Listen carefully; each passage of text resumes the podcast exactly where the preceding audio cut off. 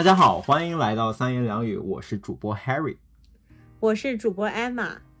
Emma 现在在温哥华的酒店里面跟大家紧急的录制一期 呃节目，就是因为最近马斯克在硅谷兴风作浪，于是 Emma 和 Harry 决定一定要蹭着这个热点，跟大家来好好聊一聊最近的裁员风波。确实啊，作为一个把硅谷打工人都写在节目简介里的一个播客，如果连最近这个硅谷的裁员潮都不聊的话，确实有点愧对我们的定位。嗯嗯，同意同意。Just in case，如果你不熟悉最近发生了什么的话，我可以给你一组数据，就是嗯就在刚刚过去的十一月上旬，可以说硅谷公司们就是不约而同的纷纷大刀阔斧的进行了一次裁员。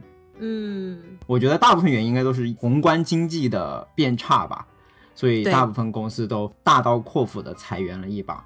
应该说，很多公司的裁员幅度甚甚至都可以说是史无前例。比如说嗯，戏剧性最足的也是天天都占据头条的 Twitter，对吧？在被对伊朗收购了以后，直接把公司一半的人都开掉了，百分对之五十的人。对，是，Twitter 就是美国微博。嗯，对，美国微博，对美国微博把百分之五十的人都开掉了，就在一一天的时间内开掉了大概三千七百多人。对，嗯然后紧接着推特的步伐，Meta 也是之前的 Facebook，也是史无前例的进行了他们最大一次规模的裁员，也是直接砍掉了百分之十三的员工。嗯，大家可别小看这个脸书的百分之十三，听上去好像没有推特的百分之五十那么厉害，但你可要知道，人家百分之十三所对应的裁员总数，可是等于推特瘦身之后的三个 Twitter 呢。Meta 裁员的绝对数甚至高达一万一千人。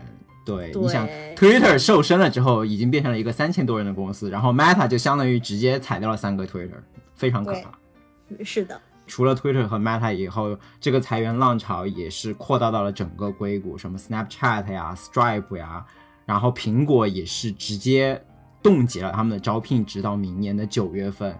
然后嗯传言说，包括谷歌啊、Amazon 这样的大公司也都纷纷在考虑各种各样的瘦身以及说降本增效的一些计划。嗯对，所谓的优化吧。嗯，而且非常不巧的是，Harry 也是在第一线经历了这一切。就 Harry 所在的公司也不幸成为了就是裁员潮中的一员。所幸呢，Harry 暂时是存活下来了。嗯，虽然暂时存活下来吧，但是过去的几周时间，尤其是这个发生裁员的那一周，是一个非常难忘而且非常煎熬的一个经历。所以今天呢、h a r r y 就是想从我的第一视角，以及我的一些一手信息来跟大家聊一聊，作为一个普通的打工人，我们在公司遇到这种大规模的裁员的时候，该如何避免裸泳？该如何避免毫无准备的来应对这样的危机？如何在资本家血腥的手下，能更好的维护我们自己打工人的个人利益？嗯，哇，听上去真的是非常实用啊！虽然我们不希望有任何一位听众能够用到这样对实用的指南，但是我们也是提前准备，对不对？有备无患。嗯是，那从我的角度来说呢，虽然艾玛主播并没有经历这个一线的呃裁员风波，但是大家可能也听说了，在网上传的各种风言风语，说什么 MBB 咨询公司嗯都是这些裁员背后的黑手等等，所以呢背了不少的锅，也想通过这一期节目跟大家聊一聊这个咨询公司到底是不是这个幕后黑手。嗯，所谓人为刀俎，我为鱼肉，看来艾玛就是代表了刀俎那一方，我呢要替鱼肉们说说话，是吗？嗯，那我们节目就开始吧。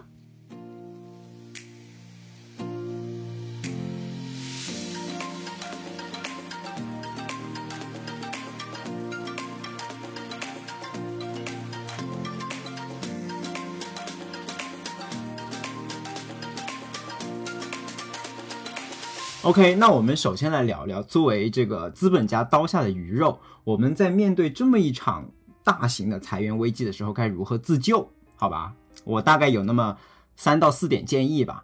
首先，第一点呢，我觉得一定要学会抱团取暖，尤其在这种危机到来的时候，因为我觉得抱团取暖最大的好处就是能第一时间获得情报，毕竟有人的地方就有情报，对吧？对，因为 Harry 我其实一直住的离 office 比较近嘛，所以每天去 office 也是我的工作常态。既然去 office 的一个好处就是说，这天然就是人口就聚集在 office 里面，所以大家有意无意的交流中就可以非常快速的获取到一些情报，比如说像这个裁员，原来你是地下工作者呀。原来你去办公室上班都是为了获得一些地下情报呀？哎，你别说，还真是。就平常的话，可能是我觉得我去上班最大的动机就是为了去蹭公司的饭吃。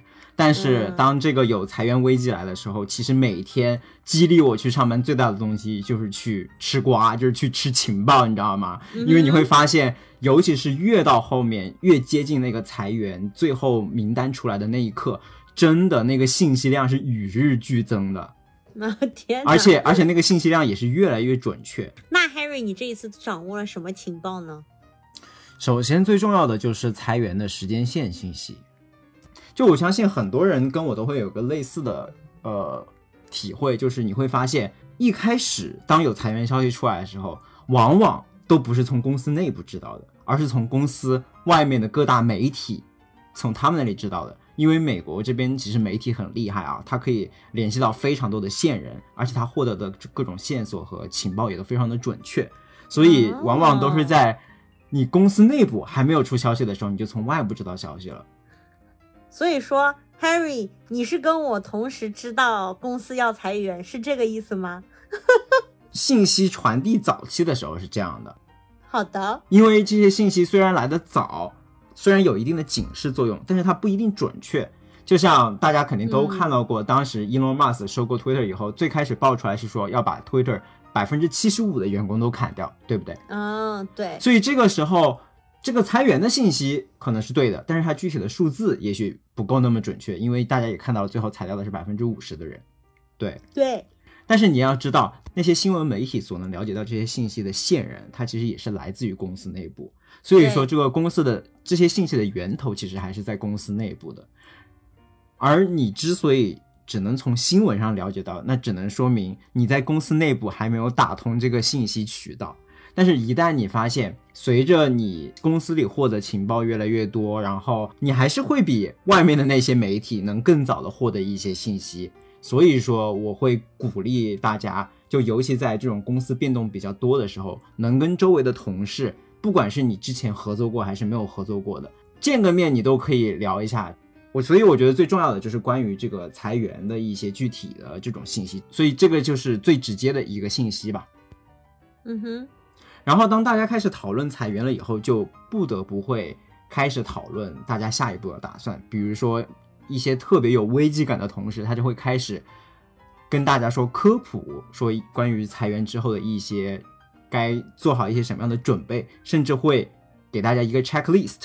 就作为一个从来没有经历过裁员的小白，如果你从凭空去想说，如果我被裁了，我要具体要准备好哪些事项，做好哪一些这种退出的准备，其实是很没有经验的。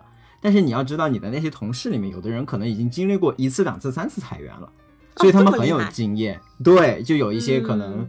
年纪大的同事吧，嗯，真是经历过大风浪大浪的人。对对，他们就非常有经验，他们就会直接列出一个 to do list，告诉你裁员之前要做好什么。比如说，在这个 to do list 上就会说，首先把你该报销的东西都赶紧报销，把你该没有用完的那些福利的额度都赶紧去花掉。嗯。然后还有就是，对于有一些就在美国这边比较普遍，就是有签证问题的一些同学，对吧？就及早的和公司律师取得联系，让他们告诉你说，如果说最坏的情况，我的签证在公司这种裁员受公司裁员的影响被中断了，我下一步该怎么办？就有你也知道，就是法律这种事情，其实是他他处理的时间会比较漫长嘛，所以。如果你能提前两周来开始做准备的话，一定是会比你在被裁的那一天才开始去准备要获得更多的主动性。是的，尤其就是像我们这边，如果你拿的是美国这边的工作签证的话，你一旦被裁掉的话，好像只有最多六十天的时间去找到下一份工作。可以说一分一秒我们节目不代表 任何法律建议哦。对，可以说，对一分一秒都是至关重要的。所以，如果能提尽量提前的开始做最坏的准备，这一定是能给你帮到很大忙的。嗯，真是经验老道。因为我呢，只想到了说这个身份如果中断了要怎么办，嗯但你这些呃经验老道的同事们，甚至想到了还没有薅完的羊毛要薅完。嗯 Exactly，对，没错，因为很多公司福利都是跟你公司邮箱绑定的嘛。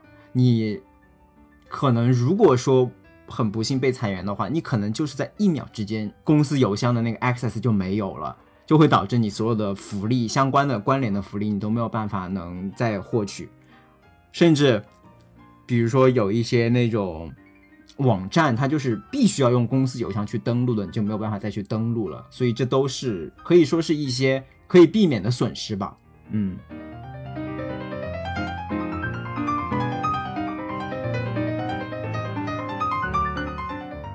然后另外还有很重要的一点就是，也是为最坏的打算做准备的，就是你的退出的选项，因为大家都是其实硅谷是个很小的圈子嘛，然后很多你的同事也都是在各个公司混迹过，他们可能会有更多的呃人际网络在硅谷这边。如果你一旦被裁员，需要找到新的工作的话，提前跟他们做好联系，提前让他们帮你就是留意一下身边的潜在的工作机会，我觉得也是一个非常明智的选择。所以我觉得抱团取暖就是主要就是获取这两方面的信息。从我个人角度来说，第一个就是能更清晰的知道事态发展到哪一步了，然后能做好相应的准备；第二个就是能集中的去获取周围同事这个关系网里面可以带来的一些资源和知识和经验，不管是如何来为你的退出现在的这家公司做好准备，还是寻找新的公司的机会，我觉得这个信息网络对你来说都是非常有价值的。嗯嗯，艾玛学习到了。嗯，然后说到怎么样抱团取暖了，当然，如果你天天去 office 的话，我觉得这个是非常的容易，是吧？就是不管是茶水间啊，还是食堂啊，就多跟大家一起 social 一下，聊一聊。然后，如果你已经是处于一个在家工作的状态呢，我觉得你可以主动的去和在办公室的人进行一些 daily 的或者 weekly 的这种 one on one，就是每周可以跟他们主动的 think 一下，然后问一下他们在公司里面有获取到一些什么样的信息，然后让他们能同步给你。我觉得这个也从这，如果你能做到这一点的话，其实你获得的信息比那些去 office 的人获得的信息其实也是不差的。尤其是当你正好有一个非常熟的朋友，他在公司里是一个非常活跃的线人的话，其实你反倒能以更高效的方式，通过跟他的 think 获得到很多有用的信息。所以这就是第一点，就是强调一下抱团取暖的重要性。嗯，谢谢 Harry 的分享。那第二点呢？第二点我想讲的就是说，如果你真的就是已经情报信息敏锐到你可以提前半年知道这个裁员消息的话，其实我们还可以多做一些事情来降低我们自己被裁的概率。比如其中一个很有效的措施就是转组，因为毕竟裁员其实对不同组的影响是不一样的嘛。如果说裁员就像一个潮水，就是往下退的话，不同的组可能就是分布在有些组就属于在浅水区，很容易被裁掉；有些组可能就在深水区，哪怕裁员潮出现了，它也会存活下来。如果你能提早的识别出深水区里面的这些组，然后能抓住机会，疯狂的往深水区里面去游的话，我觉得这也是能提高你生存下来的一个概率。比如说 Harry 周围就有同事是这么做的。其实，在裁员信息还没有那么准确的时候，他可能就预感到公司未来会有一些变动，因为当时已经发现经济不太行了嘛，或者说你已经从新闻里面知道了公司管理层会有一些什么样的变动，那他呢可能就会转型转移到一些核心业务的组去，因为往往这样的组其实在裁员中是最难受到影响的。比如说，据我所知，像 Meta 他们这一次大规模的裁员，裁掉了非常多那些不赚钱的产品。但是他们最赚钱的产品，也就是他们的广告部门，其实是受影响非常小的。所以说，核心业务组这是一个非常好的去向。如果你有机会的话，还有另外一些值得去的组，他可他们可能不是，他们可能在公司里不是一个印钞机的角色，但是他们对于整个公司能正常运转非常重要，可以说是在公司里是为了 keep lights on 的一些组，它也会。非常大概率的存活下来，当然这个就会因公司而异了。比如说，据我所知，像 Twitter 的话，他们做基础设施的一些组就很好的留了下来，因为如果没有基础设施的话，他们的这些用户啊，然后 APP 啊的这个正常功能都会受到影响，所以基础设施组一定是是要暂时留下来的。还有，据我所知，像在 Twitter 的话。他们的 privacy 以及 privacy 相关的组也是最后也是留下来的，没有被 Elon Musk 给砍掉。因为用户隐私、数据安全这样的需求，你不管公司的业务怎么变，你只要是一个社交媒体，这都是你非常需要是不能断的一项业务，就一直要有人去 keep lights on，对吧？因为因为如果一旦你这一环断掉的话，其实对公司来说是影响公司命脉的一个大的事件。所以，对于这种公司命脉相关的组，我也是建议大家可以提前考虑，可以转过去来躲避这场这场裁员危机的。嗯，这个就是第二点，一个比较第二点，这个是是一个实操性很强的建议，但是前提就是你首先要对裁员的这个危机和信息非常的敏感。其次呢，你要非常清晰的知道公司的核心业务、公司赖以生存的组是哪些组。同意。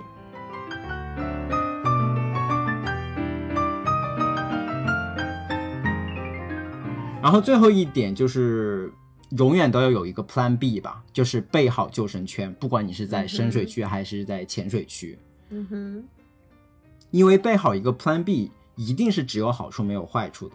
如果你不幸离开的话，这个 Plan B 就是说，你如果提前找好下家的话，你当然就可以更加的从容不迫，对吧？不会不会最后就是卡着时间要找工作，而且你要想裁员都是一批一批的，相当于会有一大波人同时涌到就业市场上，那势必会造成这个人才市场的一个拥挤和。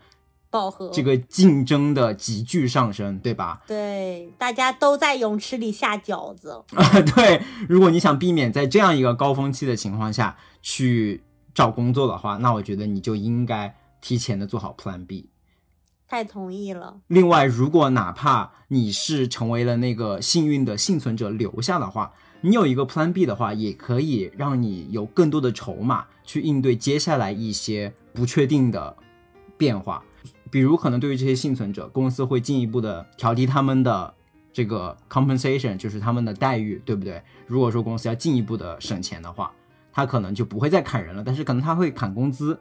但如果你这个时候有其他公司的 offer 的话，你也许可以把它作为一个谈判的筹码，能保证自己在现在这个公司的待遇不受改变。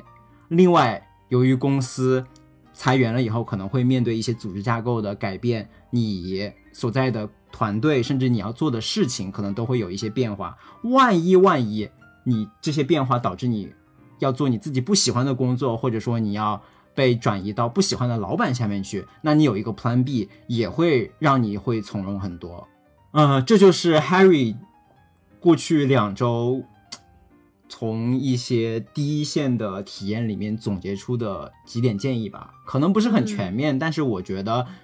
能都是真情实感啊！如果如果我们有听众在未来，如果就真的不幸也遇到公司被裁员的话，能提前，呃，做好这样一些心理上的准备，我相信一定是会有帮助的。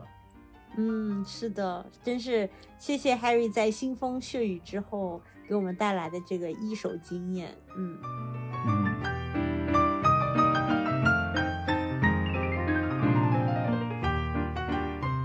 OK。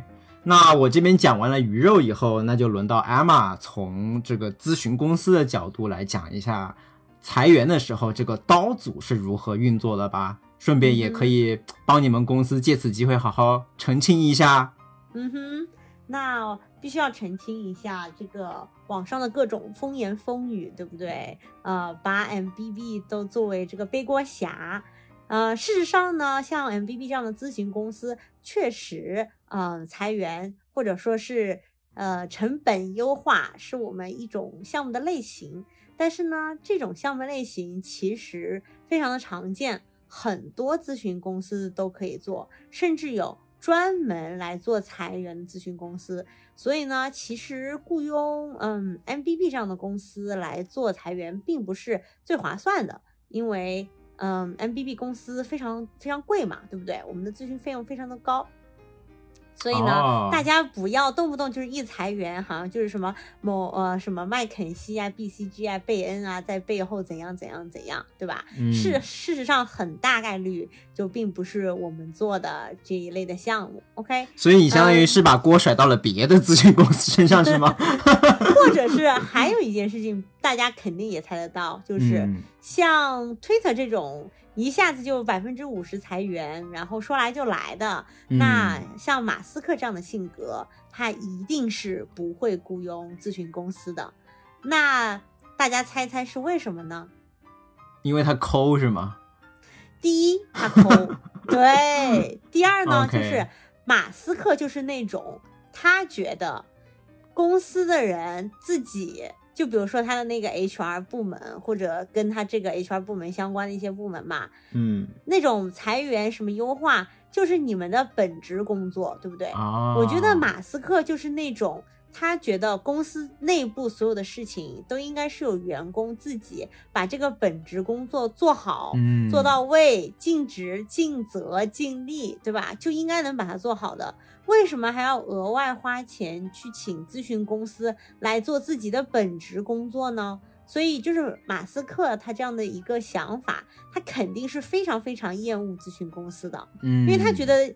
我请咨询公司不就意味着我公司里面的人没有把本职工作做好吗？那大家也知道，马斯克一定是要把，嗯，不仅要求你要把本职工作做好，甚至要把你整个人都榨干，然后把你本职工作以外的这个什么百分之二十都要做到尽善尽美，对不对？对，确实，据我所知，马斯克是一个绝对不会用外包资源的人，他一定是把自己公司的能力发挥到极限。如果你做不好本职工作的话，那只能说你不能留在这里。对，就是这样。所以呢，就在他的这个哲学之下呢，呃，推特这样在他的掌权之下，是肯定不会去雇佣咨询公司来做一些所谓的裁员的。然后呢，嗯，当然了，说一些其他的大公司，比如说 Meta 呀、Google 啊等等这样的公司，那 MBB 的咨询公司跟这样的公司合作呢，可能。更加能够发挥效能的地方，反而是帮他们做一些产品的战略啊，就是未来投资的方向啊，等等等等。而做裁员这样子的项目呢，其实并不能很好的体现我们的价值。哎，那我这里有一个问题啊，假设说咨询公司接到了裁员这样的项目，我我我代表广大这个受裁员影响的员工问一个问题，就是咨询公司在。裁员名单这件事上有多少话语权？我觉得取决于这个公司。嗯，其实是这样子的。我觉得任何咨询项目，嗯，咨询公司到底有多少话语权，都取决于这个客户，甚至不仅仅是裁员这件事情，嗯，而是可以说是任何的咨询项目类型。比如说，之前网传说什么 Meta 一心一意要进入元宇宙，就是听了某某咨询公司的建议，什么等等。OK，OK，嗯，其实大家要知道，你们觉得按照小扎的性格，他是那种要不要进军元宇宙是听某某咨询公司的建议的那样的人吗？肯定不是，对不对？嗯。但是你要说有没有公司的 CEO 是那种就是很听某某咨询公司的某位合伙人的话？肯定是有这样的 CEO，但是你说多不多，肯定是不多的，对吧？要不然这些人是怎么当上 CEO 的呢？嗯，所以呢，我觉得就是，嗯，咨询公司在不同的项目当中，它其实所谓的话语权的大小，都跟其实就是一个人的这个 power dynamics 相关。嗯，可能。他进入一个项目，然后这个高层之间很多人互相权力制衡，他们就非常需要一个第三方的意见来提供一个，呃，所谓的第三方的建议吧，对吧？就第三方的人来提供一个第三方的建议。那这样的情况下呢，有可能我们就有一点点话语权，但是呢，有的时候可能就是，嗯、某一个人他的话语权就很大，在这个这个 C suite 当中，嗯，他可能想要什么样就什么样。那么咨询公司不管提出什么样的建议，呃，可能就是最后也并不一定会有非常非常实际的 impact，或者是我们提出了一个很有 impactful 的建议，在实际的执行过程当中，也可能遇到很多的阻力，到实最后实施的过程当中，也不见得最后就有多少的 impact。所以我觉得这个都很难说，都取决于嗯这个项目到底是怎么实施的，以及当时嗯所谓的直接参与到这些项目的人当中，就是公司那边和咨询公司这边的一个 power dynamics，所以都是 case by case 的。嗯，而且事实上，虽然我没有经历过任何的这种裁员或者成本优化的项目，但是我猜这些项目其实也是各有差别的。可能有一些裁员的项目只是想让你告诉我，哦，你的 deliverable，你的这个咨询公司这个项目的产出，可能只是告诉我，你告诉我哪一些部门可能是跟我们的 strategic 呃 direction，我们的这个战略方向并不是很吻合的。然后你跟我们说一下，如果把这些部门裁掉的话，可以为我们省多少的成本？他们可能只是这样。但是可能有一些咨询公司，他们做的项目就是直接细化到你要告诉我要采哪一些人，对吧？哦，就是连这些人的名单，他都可以要求你提供，是吗？都不只是一个 percent，可能都不是一个对，百分比，就是说，我相信就是一定是有不同类型的项目，哦，对吧？然后可能有一些咨询公司，它就是可以做到对应到人，然后他就定一个标准，在这个标准以下的这个人的名单就直接给你出来，就能通过一个 Excel 表格就能算出来了。嗯哼，嗯，所以其实说到底，就是咨询公司提供什么样的结果，还是看甲方自己的需求。你们更多的其实嗯就是一个工具而已，就是工具人。对，而且你们们我们不仅嗯仅是一个工具人，我们还甚至是一个都无法把项目很好的标准化的工具人。你想，如果有一个嗯嗯专门用来裁，就是如果所有的裁员的项目都是非常固定化的、标准化的，你甚至嗯都不需要去雇一个团队来做一个项目，它甚至就直接可以变成一个软件，有一个人在进去里面点几下，反正所有的算法都是固定的嘛。对，你就一定能够出来一个名单哦。根据这个软件所提供的信息，就是这些人被裁出来，对吧？嗯但是就是因为我们可能每个项目都不一样，每个客户的需求都不一样，每一次所要裁的他的目标也不一样。我这次是要省多少钱，然后可能我是要部门还是到人还是怎么样，还是要按照绩效还是什么，可能都不一样。所以呢，它就没有变成一个标准化的产品，而是变成一个一个项目，对吧？，OK。嗯哼。所以看来你们真的仅仅就是这个刀组的刀本身，然后 至于持刀人，其实其实大家真正应该把矛头指向的是这个持刀人，因为甚至这个嗯刀切在哪里、砍在哪里，你们自己这个刀都不能做决定，而是这个拿着刀的人做决定的，所以大家就不要嗯再这个对把这个锅甩到这个公咨询公司身上了。对，毕竟这个是吧？某某地方什么发生枪击案，没有人说骂枪，对不对？啊、哦骂这一款枪，对吧？那肯定是骂这个背后的其他势力。嗯，OK，那我想再跟进一个小问题，就是那这么发现，其实，在经济不好的时候，咨询公司也是有很多业务的，比如说裁员这样的项目，对不对？那是不是说明咨询行业真的就是旱涝保收啊？就是经济好，经济不好，你们都有很多业务可以做，对吧？你可以帮人，你可以帮公司招人，你也可以帮公司裁人。是。对这个呢，是一个很好的想法，但是嗯事实上，咨询行业其实是跟大的经济环境紧密相连的。为什么呢？因为所谓的购买这种咨询服务，也是在公司的预算当中的。所以就是说，哦我们一年这个公司在年初的时候可能做的预算，他就是接下来我就能花这么多钱在咨询公司的服务上，他可能没有讲说我要花在哪个公司身上，对吧？但是他总额可能就这么多钱，在这样子一种情况下呢，如果经济不好，公司都过得比较艰难，他们相当于所有的预算都会进行相应的下调，嗯，对吧？可嗯能在研发上也下调了，那可能下调的少一点，但是呢，在咨询公司的这种付费服务上，可能下调的更多，对吧？但可能呢，嗯这种基础设施，就像你之前说的什么 infrastructure maintenance 这种，他们可能不会有任何的下调，因为这是公司的命脉，对吧？对，所以呢，就是说，由于整个总的预算下调了，所以说他可能还是会给我们做项目。原来呢可能做五六个，现在呢可能就做两三个。这两三个呢就变成了那种成本优化的项目。但是本来呢可以跟我们一共做五六个项目的，这五六个项目可能是开展新的 business 啊，可能是呃。嗯帮他们就是组织一个什么 marketing campaign 啊，或者是帮他们去收购一个公司啊，等等，然后这些可能都不会发生。嗯，OK，所以说 budget 是固定的，所以经济不好的时候，它 budget 也变少，不管它 budget 里面是用去干嘛了。对，所以说嗯这个预算肯定还是减少的，所以我们呃咨询公司还是非常受这个经济情况的影响的。嗯，那看来这个硅谷裁员潮下，大家都不是很好过呀。嗯哼，确实确实。那我们要不要用一些 pick 来缓解一下今天节目悲伤的氛围呢？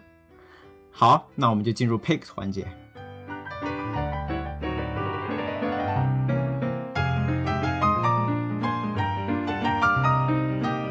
那艾玛先来吧。嗯，虽然说最近经济形势不好，但是艾玛最近狠下心来，花了一笔巨款，购入了哦一件、呃棉服，非常的推荐。你是为了入冬是吗？购入了一件棉服。对，因为是这样子的，大家可能 Harry 你也知道，过去的可能十年，我都穿着同一件优衣库的薄羽绒服。啊、那件薄羽绒服已经是被我穿到，就是真的是又脏又丑又破的程度，穿到没有羽绒了，只剩外面的皮了，是吗？就是那个皮也有些破了。所以哦呢，我最近就决定购入一件可以替代它的羽绒服。嗯，但是呢，大家也知道，不知道大家注意到一件事情没有，就是。厚的羽绒服还可能做的好看，就比如说嗯加拿大鹅、是吧？这种嗯牌子啊，但是你就会发现薄的羽绒服就真的都很丑。于是我就决定转战，同既然是只是想要一点点保温的需求，我为什么一嗯。定要买羽绒服呢？我就看入了棉服。什么叫嗯。棉服？其实呢，就是我们俗称的棉袄，但是呢，嗯。就没有棉袄那么的土，所以我最近就购入了一件时尚的棉服，那就是始祖鸟的系列棉服系列。哦，，嗯，然后呢，始祖鸟的棉服系列呢，他们最有名的其实就是 Atom，就是原子，嗯，原子系列。但然后呢，它还有一个稍微厚一点的系列，叫做 Proton，就是质子系列。嗯，这一次呢，就是我们家我和我老公两个人，一人购入了一件 Atom，一人购入一件 Proton，我们都觉得特别好。我之前呢，觉得这个牌子不就是一个它的 logo，好像大家都很喜欢，就是好像穿了它就是显示这种什么硅谷打工人的一种身份象征似的。但是后来呢，但但是呢，艾玛本人其实是非常不屑于那种买衣服就是为了买一个 logo 的那种行为，嗯，所以呢，艾玛本人也是主播本人也是非常很少很少买包的，因为我觉得很多时候买一个包也就是为了买一个 logo。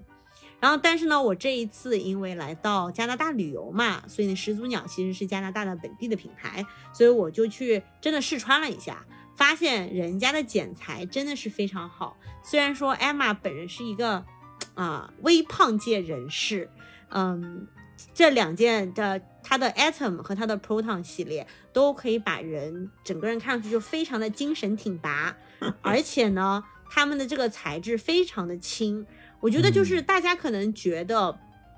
羽绒服肯定是最轻的嘛，对吧？但是因为现在新型的棉服，它里面用的并不是棉，而是那种人工的合成材料。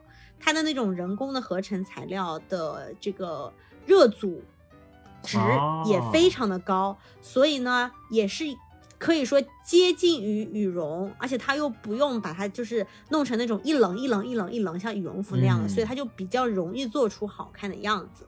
所以说我非常推荐就是始祖鸟的 Atom 和 Proton 的系列，而且它们算是始祖鸟里面就是价格可以说是最低的。呃，那个几件单品了，所以是可以说是相 相对低到 affordable 多啊少呢？大概就是在呃两百到两百五十美金这样一个区间。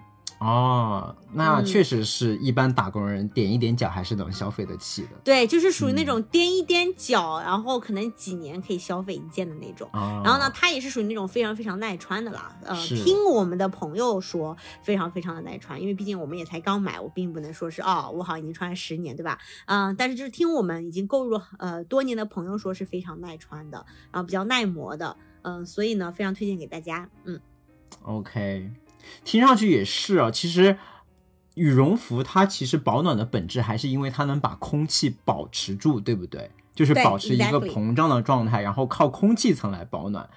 对，就是除了羽绒以外，可以想象一定是可以发明更好的材料来做这件功能，来做这件事的，不一定要利用动物的羽毛。就是相信这个人类技术应该也是可以攻克这一点的。是的，Harry 真的是太聪明了，就是这样。只要你能够发明出一种人造纤维，然后这个人造纤维也可以有抓取空气的能力，对，那你就相当于制造了一种非常保温的材料。而且呢，嗯羽绒还有一个问题就是它其实不防水，哦，这就是为什么你就看到那些呃，就是鹅呀、鸭子啊身上，嗯，对，它们身上先是一层羽毛。然后羽毛下面才是绒，哦，那羽毛呢其实是防水的，但它不保温。但是下面那个绒呢就是保温，但它不防水。但是嗯人工的材料，它就可以又做到保温又防水。嗯，嗯，OK，一点小小的科普。那 Harry，你的 pick 是什么呢？我的 pick 啊，跟刚才我们说到的这家经历百分之五十裁员的公司有关。嗯，嗯没错，就是 Twitter。但是我想 pick 的呢是宜家 IKEA 的 Twitter 的客在 Twitter 上的客服账号。啊，interesting。对，就我最近才偶然发现，原来你是可以在 Twitter 上去直接给宜家的客服发这个信息，然后去要求他们帮你，就是就是处理一些你的需求的。因为为什么会？因为是怎么发现这件事的呢？就最近不是公司经历裁员吗？然后也逼得 Harry 需要挑灯夜战，就可能要准备一下自己的 Plan B 什么之类的。然后我就发现我的那个桌上的台灯就有点不 work 了，就那个灯泡好像就已经不怎么亮了。然后它是一个宜家买的台灯，我就想去换那个灯泡，结果我在网上搜了一大圈，我都没有看到那个灯泡那个型号的灯泡。因为大家也知道，宜家它那些灯泡很多灯泡都不是非常标准、随处可见的灯泡，都是他们自家就是配套的一些灯泡。然后我就发现我的那个灯配的配的那个灯泡怎么找也找不到，就是在网上根本买不到，连宜家自己它都已经就不售卖这一款灯泡了，我就非常头疼。难道我为了换个灯泡，最后还是得换把整个灯都换掉吗？然后就非常不甘心。最后我在美国这边的 Reddit 论坛上，相当于美国的的百度贴吧吧，就发现原来你是可以直接去在 Twitter 上去骚扰宜家的客服账号，然后呢，很多人就说他们都骚扰成功了，然后客服直接从工厂给他们直接寄了一个原厂的灯泡给他们，然后我也去这么试了一下，结果他还真的就这么 work 了，就在我。骚扰的第二天，然后那边的客服就跟我说，I'm really sorry，对吧？然后我们就帮你 order 这个这个灯泡，你看你要几个？真是厉害。所以这是我第一次知道，其实 Twitter 有一个很大的功能，就是去用来联系这种各个大商家的客服的，而且甚至可能比你去打电话、发邮件会更加的高效。我不知道宜家在中国，它是不是也有类似的这样的客服账号在微博上，然后你可以在微博上可以直接给他发这个信息，是吧？去让他帮你处理一些你的 request。但总之嗯，反正这个事情就解锁了我这个客服的一个体验。就我以后就知道了，OK，如果以后有什么申诉的话，我可能第一反应就是先去 Twitter 上去直接像发短信一样的去 message 这个公司的客服账号。所以嗯，我觉得这也算是一个呃 tips 给大家吧。大家发现了这个 trick 以后，也能更高效的能联系到一些客服的需求。嗯，有意思。好，嗯谢谢 Harry 的分享。那我们今天就到这里啦。无暇与君一席，有缘三言两语。想听到更多关于美国职场的正经闲聊，欢迎订阅我们的节目。